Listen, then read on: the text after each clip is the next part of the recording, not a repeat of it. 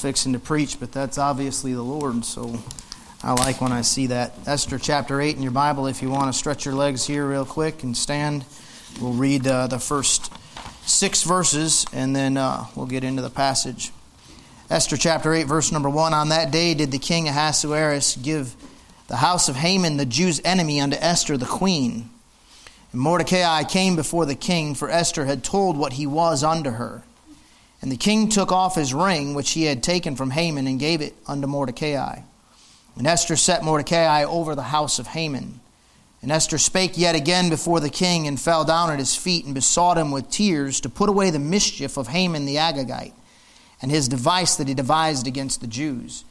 Then the king held out the golden scepter toward Esther. So Esther arose and stood before the king, and said, If it please the king, and if I have found favor in his sight, and the thing seem right before the king, and I be pleasing in his eyes, let it be written to reverse the letters devised by Haman the son of Hammedatha, the Agagite, which he wrote to destroy the Jews which are in all the king's provinces. For how can I endure to see the evil that shall come unto my people? Or how can I endure to see the destruction of my kindred? Brother Bema, would you ask God to bless the preaching, please? Lord, thank you for this day you've given us, Lord just the opportunity to meet here in your house, Lord, and just uh, be with Pastor today. Uh, give each and every one here uh, what we need to hear and get out of this message today, Lord. And I'm just so thankful that you watch over your people, you, uh, you preserve them, you lift them up, and you rescue us out of times of trouble, Lord. There's a lot of needs in the church uh, today, Lord, a lot of people that are going through things. And uh, I just ask that you touch them, uh, give them a hand of comfort, Lord, and uh, be with everything that's done here and done downstairs in the Sunday schools and the nursery, Lord. We just give you thanks. In Jesus' name, amen. Amen. Thank you. You may be seated. Continuing with the story here in chapter number eight, I know it's been a couple of weeks uh, since we've been in this, this thought process, but obviously you know the story and how it's gone with the story of Esther.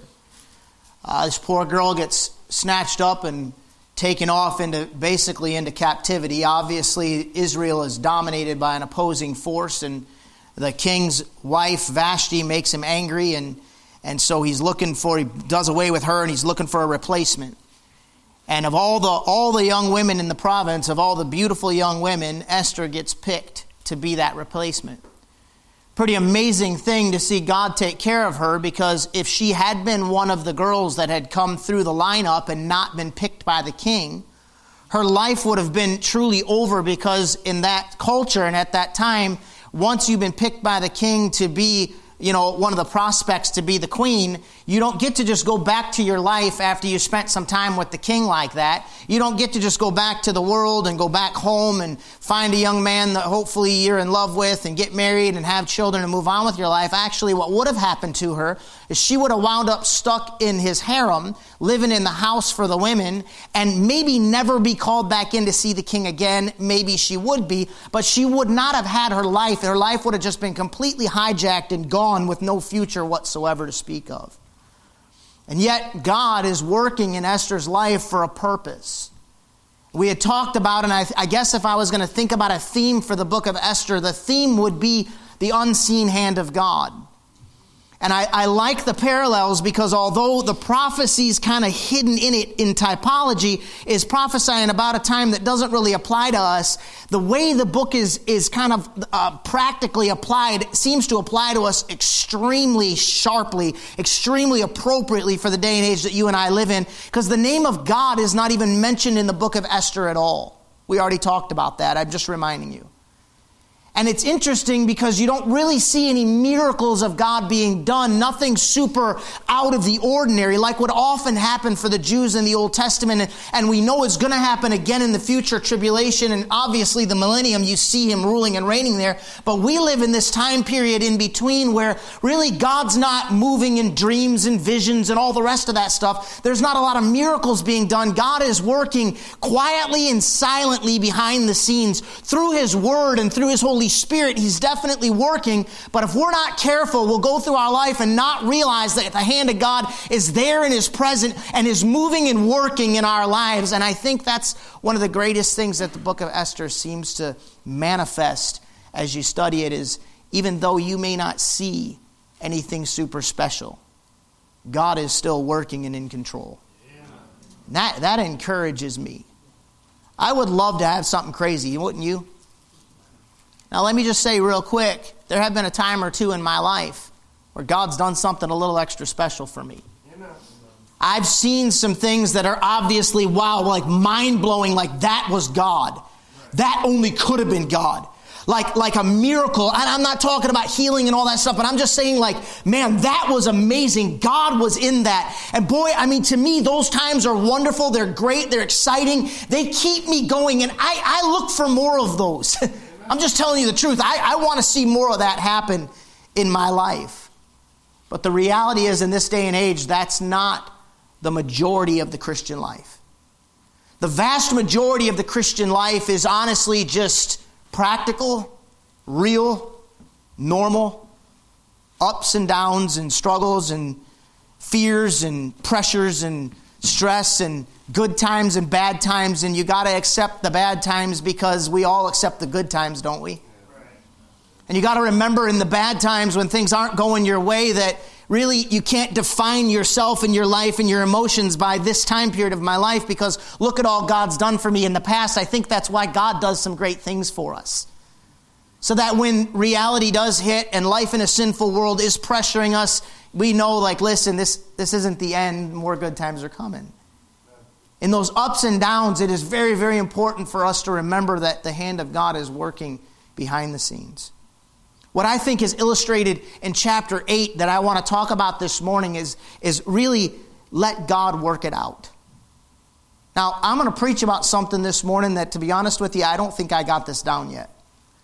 I would like to think that I'm making progress. I, am trying to make progress. I, I have a personality. Captain Obvious. we all have different personalities. And for some people, certain things are harder than others. Particularly for my personality, it is very hard for me to step back and take my hands off of things that matter to me. I mean, I, my church matters to me. It is hard for me sometimes to step back and just take my hands off of it and say, listen, God, you're going to have to work this out. I'm not going to do anything about this situation. I'm not going to force this thing. I'm not going to handle this thing. I need to let God work it out. That's hard for me to do.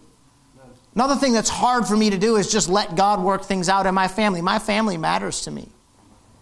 And I, I don't like being put in positions where I'm not in control. I don't like having things in my life that I can't fix. Do you understand that? I mean, when you're handed a situation or handed something, it is, it's like, okay, this is a problem. The first thing that my brain does is when I look at an issue or I look at a problem or I look at a setback or I look at a difficulty, I immediately start thinking, okay, so from here, what's the best next step? Where do I go with this now? All right, I, will deal with what is what it is, but I'm not going to accept what it is and just sit back and let it work itself out. I want to figure it out. I want to fix it. A lot of that has to do with being male, gentlemen. And a lot of that can have to do with personality. We want to fix stuff, we want to control things. Other people, maybe with a different personality, that aren't as controlling, which is a bad fault to have if it's not controlled. If you're controlling, learn to control it. Anyways, uh, uh, let's move on. The opposite personalities can kind of sometimes just get to where they're like,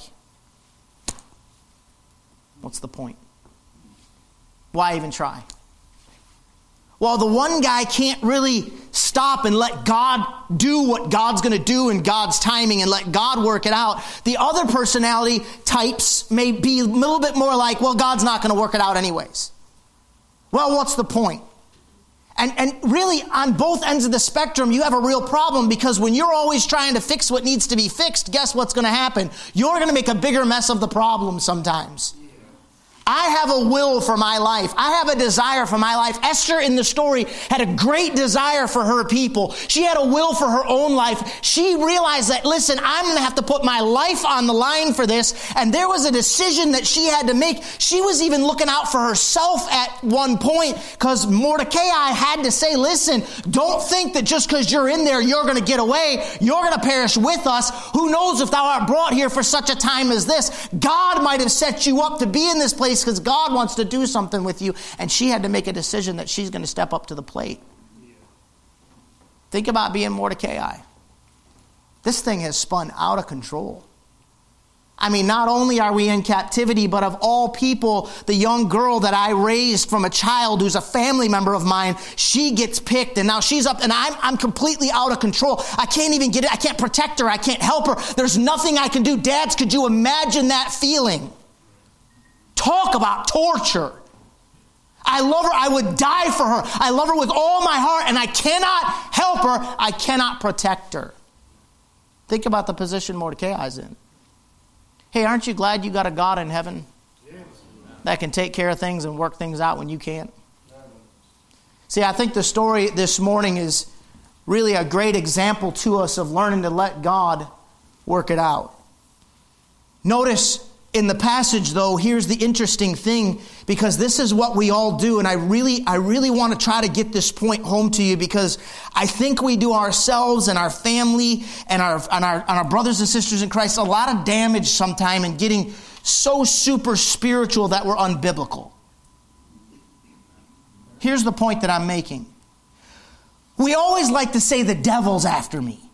I think the devil's just i mean it's just got to be the devil when you get to chapter 8, the adversary, who Haman would typify the devil, is gone. The adversary is out of the picture, but the mess is still on their plate. Think about that for a minute. I think we do ourselves a disservice and our children a disservice when we say, well, all these things are happening because we're serving Jesus Christ and because we're trying to do right. And yes, there are times when you may be dealing with some spiritual, supernatural resistance. Yes, I'm sure there's times that the devil does deal with us and try to hurt us or attack a church and all the rest. I'm sure that happens, but I think too often we get a little bit too obsessed with that and it's almost a little bit arrogant sometimes to be saying all the time, well, the devil devil's after me. Like, really, you're that big of a fish, huh? I'm not trying to be mean or belittling, but come on. If you stop and look at the world around you, aren't there a lot of lost people that have a lot of big problems? Aren't there a lot of people whose lives are a complete shipwreck and they could not care about Jesus Christ? They could care less about Him. They're a mess and they're having problems too. Aren't there Christians that are mediocre, that are just kind of like don't really care too much about the Lord, but they're a Christian and they use God for their own benefit and all that kind of stuff, you know, the psychological self help of Jesus in church, but that have a lot of problems? Aren't there also some very dedicated Christians that are serious about God who have a lot of problems? See, the picture is you live in a sinful world. And the problem is you're not escaping the fact that you live in a sinful world. And as a result of living in a sinful world, there are things coming your way that you cannot control. We all have to deal with death sooner or later. Every person in this room is sooner or later going to have to deal with death. Now, you think about that. See, my own death doesn't bother me. But the thoughts of death of people that I love, that's worse. The devil's after me. No, you know what you got? You got a law that you're living under. And it's not going to go away. So life gets tough from time to time. I'm not trying to be too depressing this morning. It's already a little like winter's coming. That's kind of like the feeling I got when I came in here today. The flu's starting to go around again. And don't worry, okay? Uh, if you got a really bad fever and you're vomiting everywhere, please do stay home if you're spewing green puke and we're all going to think you need to be exercised when you get to church, that kind of deal. But if you got the sniffles and a sinus headache, you know, be respectful, bump elbows, but let's just for four, 6,000 years, people have been getting the flu and the cold and a sinus headache. anyways, we just didn't always run to the hospital as soon as we thought we were going to die because our sinuses are hurting. You know what I'm saying? So the, the, the news is going to be telling you that you know the hospitals are packing out again and all that. Just I would like to go interview everybody in the house. We'll say, "Why are you here, honey?" Okay, great. Oh, you have a you have a fever. How long? Your sinuses burn. Go home. I mean, I, I mean, I'm really sorry about that. You know. Sorry, I just had to wake you up because you've been all down this morning. You got to realize that life in a sinful world, and I'm not making light of people that really got sick and really died. You understand that, right? But the panic and the paranoia begins to build up, and people that aren't dying think they're dying. Back on track. Life in a sinful world's tough. You know what you and I need to learn? We need to learn to let God work things out. You ever notice how the Bible says, Let patience have her perfect work, that you may be perfect and entire, wanting nothing? You know what stinks? Is the process of patience. What you can easily overlook when you read that verse real fast is it says, Let patience have her perfect work. So, that right there, that phrase tells you that there is a time period of problems, a time period of pressure, a time period of discomfort, a time period of fear, a time period between when you get into captivity or called out by the king to show up at the palace and when you see what God was actually going to do and trying to work out in your life. There's a time period in the middle where you're very uncertain, you're very afraid, you're not sure how, it doesn't look good, and you're under a lot of pressure. And God says that time period in your life is a period that you need to develop you and strengthen you and change you. The problem is, in that time period, we're going to have a temptation to begin working things out for ourselves. We're going to have a temptation to start trying to control the moving pieces of the puzzle to make sure the picture that comes out is exactly what we want it to be. And we can't possibly grasp, know, or understand what Almighty God is trying to do, not only in our lives, but in the lives of people around us. We have to get back off, get some patience, and allow God to do what God is doing and let Him work things out. Now Haman's off the scene, but God is not done working. You'll notice a few things in the passage. First of all, you'll notice that God is the one that promotes, and he promotes for our good. Look at verses 1 and 2. On that day did the king Ahasuerus give the house of Haman, the Jew's enemy, unto Esther the queen. So now all of a sudden, this man, Haman, that the king had promoted to highest honor in the nation, he all of a sudden gets a demotion, and Esther, the queen, gets a promotion. She gets placed over his house. God Almighty did that in God's time. What's very interesting to me is that God did not do this sooner. Because if God had done this sooner, we could have avoided all the mess that happened. If the king had immediately just got Esther in there, Mordecai in there, heard about Mordecai, and put Mordecai in Haman's position, Haman would have never had the leverage or the power, the control to do what Haman was doing. Why did God allow it to play out this way? What a bizarre thing. How, okay, now you're promoting me, Lord. I mean, I appreciate it, but I could have used a promotion a little while ago. It would have saved me a lot of heartbreak if you'd have done this before all this happened, but then you and I wouldn't have anything to learn from this morning. Verse 1 And Mordecai came before the king for Esther and told what he, uh, before the king for Esther and told what he was unto her. And the king took off his ring which he had taken from Haman and gave it to, unto Mordecai, and Esther set Mordecai over the house of Haman. You know what I find interesting? Haman promoted himself, right? Yeah. Wasn't Haman always trying to manipulate everything to get himself in the right position? He was so obsessed with his own greatness that when Mordecai wouldn't bow, he got angry and bitter and furious. And here is the entire kingdom's bowing to Haman, but one guy won't. And his obsession was that one guy that wouldn't bow to him. His spirit was so far off, it wasn't even funny. Rather than looking and seeing all that God had done for him, he's focused on the one person that won't respect him. That was his kryptonite. That was what got Haman. He's trying to promote himself. You got a generation nowadays of people that always want to promote themselves. I, I don't mean to constantly beat this thing, but it just does need to be pointed out. iPhone, YouTube, Everything nowadays is all focused around you, you, you, I, I, I, me, me, me. Even grown men. Grown men. You know, in the gym working out and they're standing there in the mirror. You're watching a grown man, I mean, big old massive beard, you know, muscles, veins popping everywhere, kind of. To post to, I'm like, if I'm behind him, I make a dirty look and stare at him. you don't know where this stuff's going. I don't know how many of you might happen to you know two people removed from everybody you know, that kind of deal, you know. I, I want to be like, if I'm on his Instagram or his Facebook, like, that's preacher. Look at him. Oh my goodness, preacher's vomiting in the background. It's a bizarre world that you're living in. Our children are from the very beginning being brainwashed with getting everybody's attention and look at me and see me and notice me. And I am telling you right now, that'll mess your life up. Oh, Promoting yourself. But guess what? God will never promote you before you're ready. I don't want a promotion that's going to ruin me. I don't want a promotion that's going to ruin my family. I don't want a promotion that's going to ruin my church. Brother Rob doesn't even realize it, but he helped me with this. Because from the beginning, I mean, from the beginning of this ministry, he's always prayed, Lord, grow the church as you see fit. That's been his, his line, as you see fit. And I, I was never praying that way. My deacon's more spiritual than I am.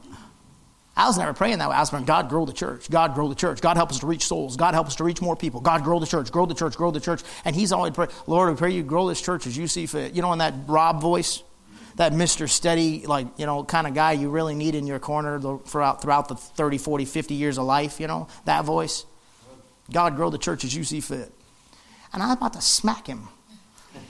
I'm, t- I'm tired. Stop saying as you see fit, Rob. God, grow the church.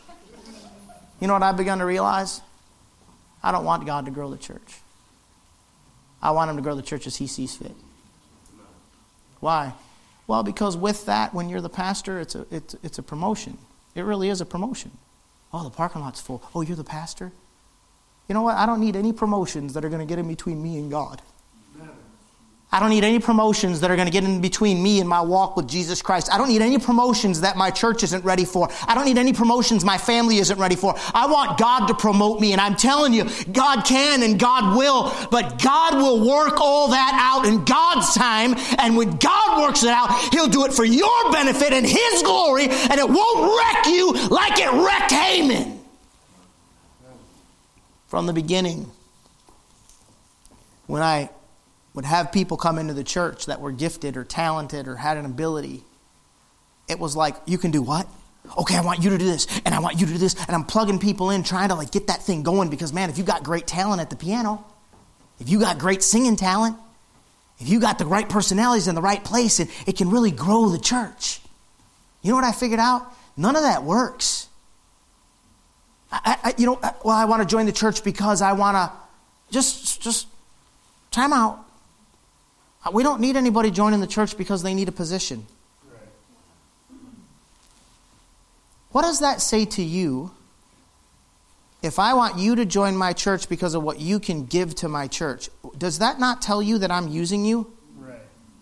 What does that say to you, like from a pastor's heart? What kind of pastor do you have if it's like, oh, please come join my church because I need you to do, I need you? Parents, that ain't the way you raise your kids, is it? You don't raise your kids for what they do for you. You raise your kids because you care about helping your kids, right? Shouldn't it be the same way in church? Shouldn't your pastor say, listen, I just want to feed you the word of God and let's see what God does? God will put you in a proper position. God will grow the church. God, as the thing grows, hey, listen, it'll naturally happen. But the primary thing is not first of all the position or the promotion. You got to learn to just back off and let God do what God's good. Let God work your life out. Be faithful to Him. His timing, He'll work it out. Just like He did for Mordecai. Now, here Mordecai is head over Haman's household. Go with me, keep your finger here in Esther. Go quickly with me to Psalm chapter 75. Let me show you one of the greatest passages in the Bible about how to get promoted. Psalm chapter 75.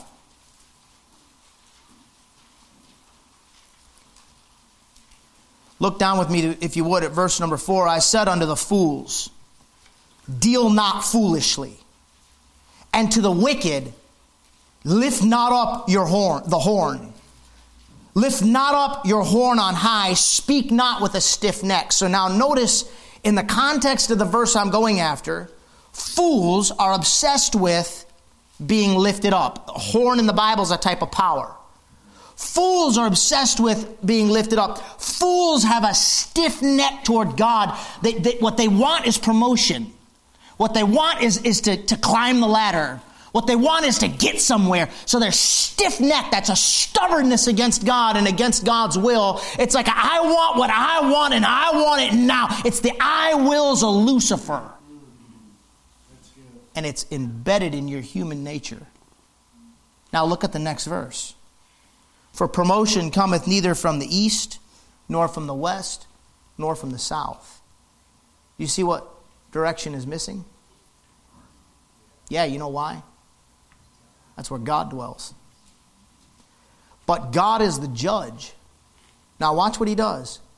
He putteth down one and setteth up another. For in the land of the for in the hand of the Lord there's a cup, and the wine is red, it is full of mixture, and he poured out the same. But the dregs thereof, all the wicked of the earth shall wring them out and drink them. But I will declare forever, I will sing praises to the God of Jacob. You know what that thing is associated with? It's associated with the judgment of God. God putting somebody down. And the blessing of God, God lifting somebody up. Haman had lifted himself up, and guess what God did with him? God put him down. But Mordecai sat in the background and was faithful and just rode out the storm and just waited. And I'm sure he was fasting and he was praying, and it didn't look good. And he wasn't sure how it was going to work out, but he just waited on God, didn't run from God, didn't fight against God, didn't push it, didn't put his hands in it to try to work it out for himself or for his people or for his, his cousin there that he had raised his entire life. He didn't try to work all that out. He just stood back and just let God do what God was going to do. He let God work it out. And guess what God did when God saw a man that was faithful? God worked it out. Promotion. Let God promote you in God's time. Let God vindicate you in God's time.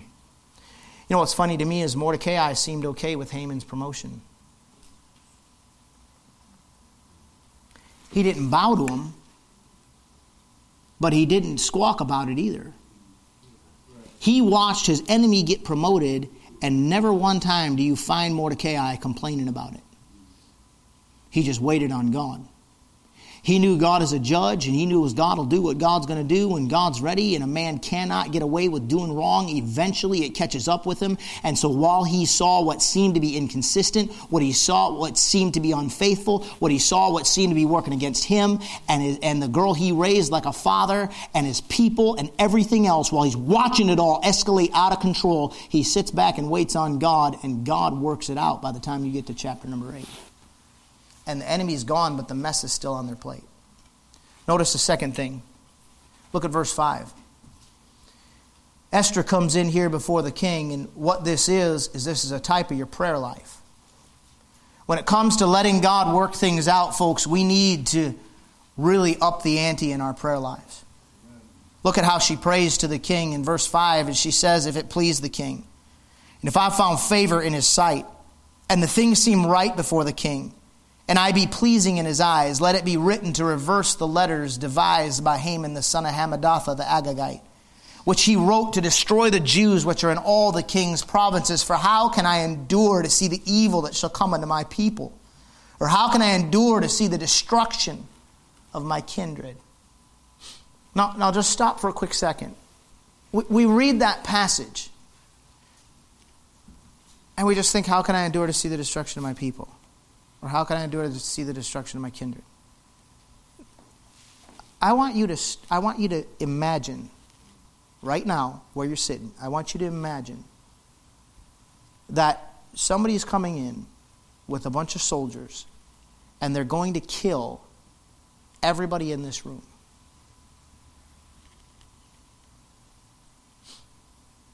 They're going to go to your house. They're going to get your wife. They're going to get your children. They're going to kill your entire family. Talk about one family member dying being more than a person can even handle. Everybody's getting wiped out. That's the situation she's in when she's going before the king to pray. You got to get a hold of the distress this girl is under, the pressure that she's under, the situation that has escalated out of control. She goes in before that king as a type of us going before Jesus Christ in prayer, before going to before God in prayer. And here's what shocks me about her prayer. Watch it. She's praying according to the will of the king. Look at verse 5. If it please the king. Instead of going in there saying, Listen, how could you? What have I ever done? I'm the queen. You love me. You picked me out of all the women in the entire kingdom. I've not displeased you. You've given me my desires up till this point. You took care of Haman. Why aren't you reversing all this? This isn't fair. This isn't right. What have those poor people done? He's a psychopath, and they've done nothing. They submitted to your kingdom. They pay their taxes. They're good people. This ain't right. Have you ever prayed that way? Okay, maybe you didn't pray that way, but you thought that way. Yeah. When you're thinking about Him and what He's doing and not doing, you might as well pray that way. Right. She says, if it please the King. Man, to get a prayer life like that to say, God, I, I, I, don't like this situation and it's a real mess and I'm in complete distress and I'm really frustrated with all that's going on. But, but God, your will is what's important. If you would be pleased to hear me, God, here's my desire. Here's my request. God, please listen to what I'm asking you to do. If it please the King, you and I need a prayer life that is focused on pleasing God more than pleasing ourselves. And if we can ever get to that point, we will see the hand of God work miracles in our lives. You will rejoice in the end. You will be grateful for all God's done because God is a good God and not set out to destroy any of you, but to help you and to bless you and to do something in your life. Amen. The problem is not the problems. The attack of the devil is not the situation and the circumstances because that stuff happens to everybody. And when we start compla- comparing battle scars and wounds and complaining and getting that attitude and that spirit about our lives and the issues of our lives, we're really in a bad spot. Because there's always somebody that can walk up on the conversation and say, Oh, what are you crying about? Oh, you think you got it rough? Look at my life. Let me tell you my story. If you've been through what I've been through, you wouldn't be sane. At least I still got somewhat of a mind together. See, that, that's dangerous stuff. We got to be willing to step back and say, listen, God, I, I, I, don't like what I'm dealing with here, but what I want is your will. You're going to have the problems either way, and it's not always the devil coming after you. Here's where the devil steps into the picture. When things happen that happen to everybody, but it happened to you this time, he shows up to say, how could a loving God let something like that happen to you? How could this be God's will? Why didn't God stop that? I mean, I thought when Haman was gone, these problems were going to go away, and you thought God answered your prayer, and you thought it was getting better, but it ain't getting any better. It's getting worse. What, a, what kind of a God? That's demonic, not the stuff that's happening to me. What she did in order to let God work it out, is she went right to the king and she said, If it please you. Focus being on what makes the king happy. Tell you, you want to get the victory over the devil when he's coming after you, that's the way to do it. Number two, notice in her prayer, she's seeking for his acceptance, and if I've found favor in his sight. You know what I want? I want the acceptance of God. I really do. I, I want to know that what I'm praying is something that pleases God. I mean, what is the point in me getting down on my face and talking to God about my problems and talking to God about my desires and talking about God about my dreams and talking to God about my church family if I'm not accepted to Him when I'm doing it? What is the point in exercising a spiritual discipline like prayer if my prayers are bouncing off the ceiling? See, more importantly than even me getting an answer to prayer is, God, how am I doing? Are you accepting me? Am I in the place in my mind and in my heart and in my spirit that you want me to be in? If I have found favor with you, God, that's more important than you answering my prayers my way. Is God, are you pleased with me? Have you ever asked God that? I won't go into the details, but man, recently, I had just a situation did not feel right. I just didn't feel good. I didn't feel good about any of it. And I sat down and I, I asked God, I said, uh, did, I, did I do right? Because I didn't feel like I did right. Do you understand what I'm saying? I, I wasn't you know, smoking dope or anything like that, okay? Didn't shoot nobody. There's no bodies buried anywhere, nothing like that. But I just felt like, man, that was a mess. But I really thought I did what God wanted me to do. But afterwards, I wasn't thinking that it went right. You follow me? I said, God, I think I did what you wanted me to do. Did I please you? And that's a good question to ask. Be ready for the answer. I ain't going to tell you what answer he gave me because that's between me and him, but I'm just saying, when you really want to know, he'll tell you. If I have found favor in thy sight. When's the last time you asked God, God, do I have favor in your sight? You know what I love about God? He's fair to all his kids. If you want him, you got him. You know why people don't go to heaven when they die? There's one reason they don't want to. He made it so simple to get saved. He did everything that needs to be done by sending Jesus Christ to die on the cross of Calvary. And he says, You just got to call on me to ask. People go to hell because they don't want to accept God. If you want God, if you've trusted Him as your Savior already and you want Him, you think you're not going to find Him? What kind of father do you think He is? You see, her, her prayer in the desperate moment is so spot on. No wonder God works it all out for her. Look at another thing in this request to the king. She's seeking it according to the purposes of the king. She said, and the things seem right before the king. She said, listen, if I'm in your will, if I have favor with you, and if this makes sense to you, if this seems right before you, you know why so many of our prayers don't get answered? You know why how so often in our lives, rather than working out the problem, rather than God doing something and bringing an answer, rather than God helping us with our children, our marriage, our work, our sin struggles, our mind, our emotions, all the things that come into life, rather than God actually doing something for us, it gets worse over time. Because we're not praying like this. We're not looking at the thing and saying, God, what is your purpose? If, it, if the thing is pleasing, if the things seem right before you, God, here is what I want. You go ahead, you give, you give him your request. You're supposed to. But that request is not this stubborn, I'm going to pray to you, give it to me. It's, God, if it seemed right to you. God, if it's okay with you. God, if this works. God, if this is according to your will. Well, no wonder God works it out for Esther, or the king works it out for Esther. Look at the last thing about the prayer. Verse number five. And I be pleasing in his eyes. Let it be written to reverse the letters devised by Haman the son of Hammedatha the Agagite. The last thing I notice is she says, And if I be pleasing in his eyes. You ever stop and ask God what his purpose is in your life? See, we talked about having favor, but, but if I'm pleasing, if where I'm going and where I'm heading with my prayer, with my request, if where I'm heading with my life is pleasing you, if it's according to your purpose and your plan, then here's what I'm asking you to do for me. But I want things to be done in a way that's got your favor according to your will, according to your purpose, according to your plan.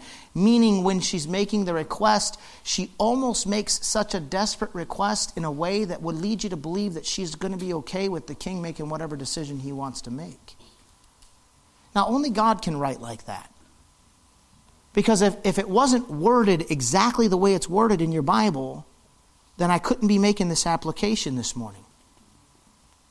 I'm basically 100% sure that when she went to the guy, she was very serious about what she wanted to happen.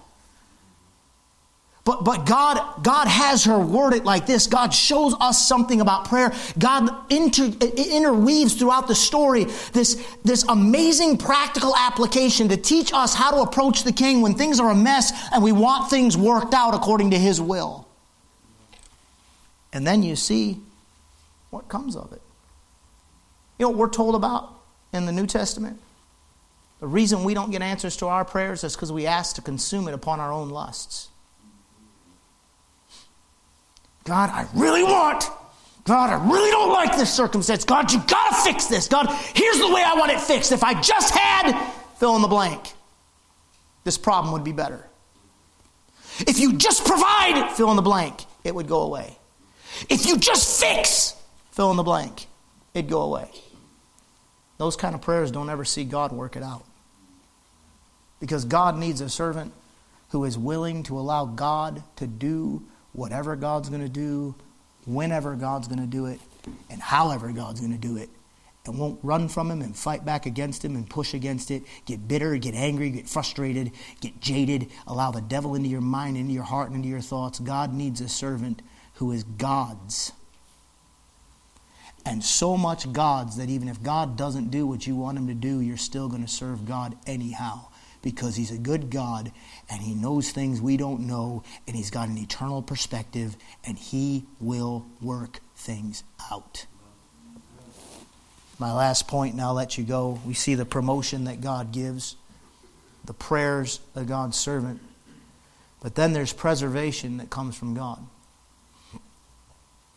It's one that's important to me personally. I don't want to I don't want to quit. And I've said this for years and I will keep saying it, but it feels more real to me now than when I ever said it younger. When I said it younger, I said it stomping and pounding on the pulpit and spitting and veins popping out in my neck. Because there was this, I still got it. You understand? I just want you to know I still got all that. But there was this passion that would just burn me up because I'd seen people quit. I seen the devastation of preachers wind up out of the ministry. And it scares me. And it makes me angry. And it makes me hurt. It makes me a lot of things. And I don't want to be that guy. And so there was this just stubborn will like you can beat me half to death, but I'll just keep crawling the right direction. And now I'm beginning to realize that if God doesn't preserve me, older preachers that are still at it are not at it because they're so passionate and so tough. And listen, real preachers, the real ones, not this modern day junk you see everywhere, real preachers, they're some of the toughest guys you ever met in your life. They're not, you know, they're just not. I'm sorry, not the real ones. But I know that their strength and their toughness and their resilience and their character and their desire to do right, that, that's what makes a real man his character any man can jump from woman to woman. Any man can shoot stuff in his veins and dump stuff down his throat and stagger around. And a real man's a man with character. Do you know a man's character is not strong enough to carry him through the pressures of this life? You know what it takes? It takes the preservation of God. Now, now here's the problem this is the problem. In and of ourselves, we have a desire to be preserved. Self preservation, self propagation, and self gratification. Those are three things that all of you, every last person in this room, you're wired with naturally. So, all that selfishness that's innately in us desires to preserve ourselves, propagate ourselves, and gratify ourselves. And those three things are constantly going to work against God's will. You got to get to a point where you allow Him to preserve you, Him to protect you, and you're relying on Him to get the thing done, Him to work it out. The preservation comes from God. I've figured out the only way this ministry is going to keep going and survive is God. That's just it because things have spun out of my control more than once. I mean, some people, when they sit down and begin talking to me and find out like stories, like, wow, I had I was here and I had no idea things were that bad. Like, good. By the way, nothing's going on right now. We're doing good as far as I know. So if anything is going on, don't tell me. I mean, come talk to me. That's what I'm here for. but you know what I had to figure out when, like, man, I don't know how this church is going to make it through this. I had to figure out it's God that preserves us. You know what I think I'm figuring out, at least intellectually? I hope and pray spiritually and emotionally that it's actually real in my, inside me. I think it is. It's only God that's going to keep me together. Yeah. And man, when God begins to do that and you know God's doing it, it is a wonderful thing. I've had conversations with some of you like, man, I'm struggling and I don't want to quit and I don't want to wind up where I've seen some of the other brethren go and I'm really worried about that. And I, will tell you the answer to that. You want to make it? I'll tell you the answer. The king. The king. Some of you got problems coming in your future. Whew. I want the church to grow. Okay, but that means you pastor people through all the ups and downs and struggles and, and you bear their burdens and you feel what they feel. Some of you got problems coming in the future. You need God. You need Him to preserve you because if He don't, you ain't going to be sitting there. And the issue is whether you have God or not, you're going to have your problems. So you can be that jaded, bitter, miserable, wrecking your life off on your own, or you can keep your hind end in church and keep walking with Jesus Christ and get some help and let God work some things out in your life, and in the end, you'll be happy you did. The preservation comes from the king, but let me just let me just give you I'll just give you the thought, okay? I'm not going to take you down through all the verses because I, I want to wrap it up. Here's the very interesting thing about this story. The king wrote down a law and he gave that law to Haman. And that law was a curse against Israel, right? Yes. Now, when the king puts it in writing, it can't be reversed. The writing that that sinful king put down was a writing to destroy all God's people. That writing's not getting reversed. Now, wait a second.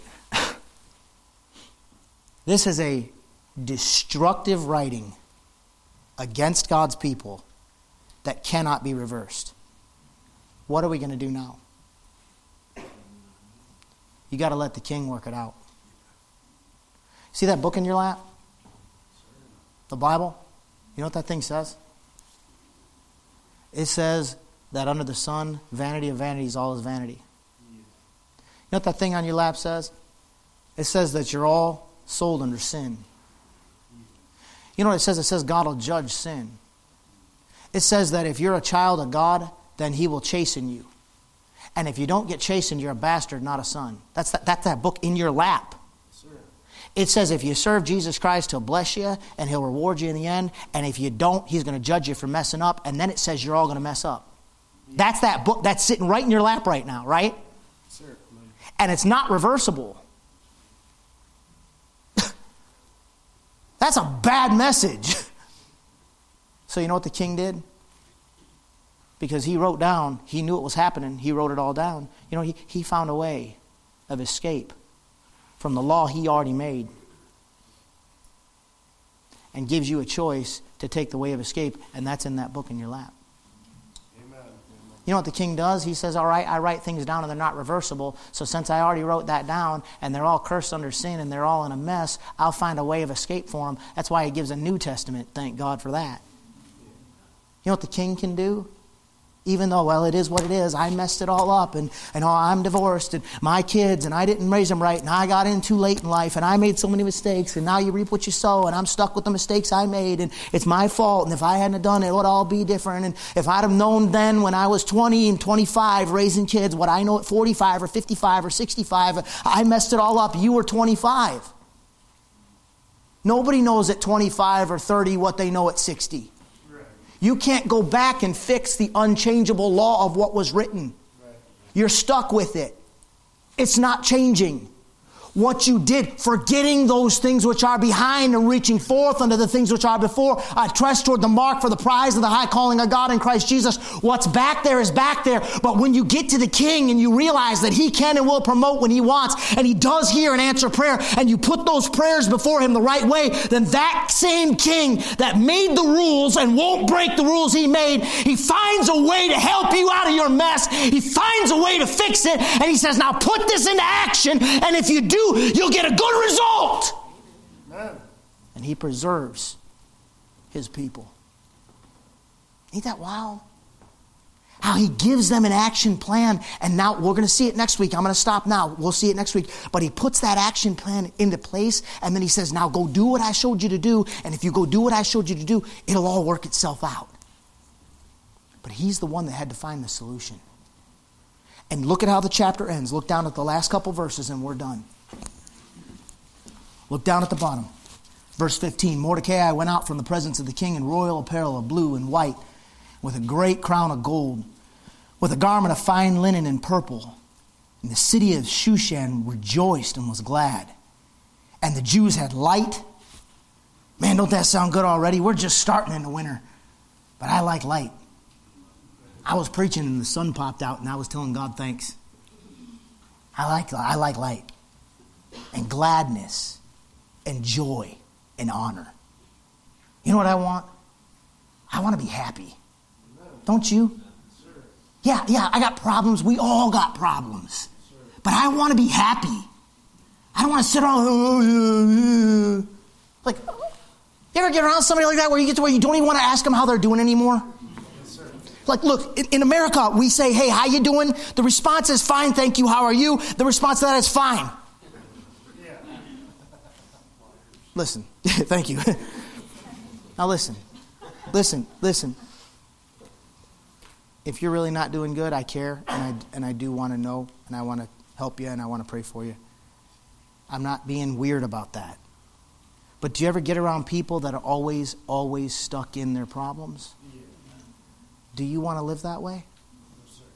I don't. But you know, without some help from Him, you ain't got much light, you ain't got much joy, you ain't got much gladness. You got life in a sinful world that's painful and difficult and confusing and spins out of control. No matter how much you try to control it, things come your way you didn't see coming. And things are coming your way you don't see coming. And if you don't have Him in the driver's seat working it out, you're going to be miserable. But when He's in the driver's seat and you're trusting in Him, He'll promote you in His time, He'll answer your prayers, and He'll preserve you. And in the meanwhile, He fills you with light and joy and gladness and blessing. And He is a great, great, great God. Amen. So you got some problems this morning? Let Him work them out. And He will. But you get frustrated with it, you push against it, you run away, and you keep the problems, but you don't get the solution. Let's stand to our feet this morning with our heads bowed and our eyes closed.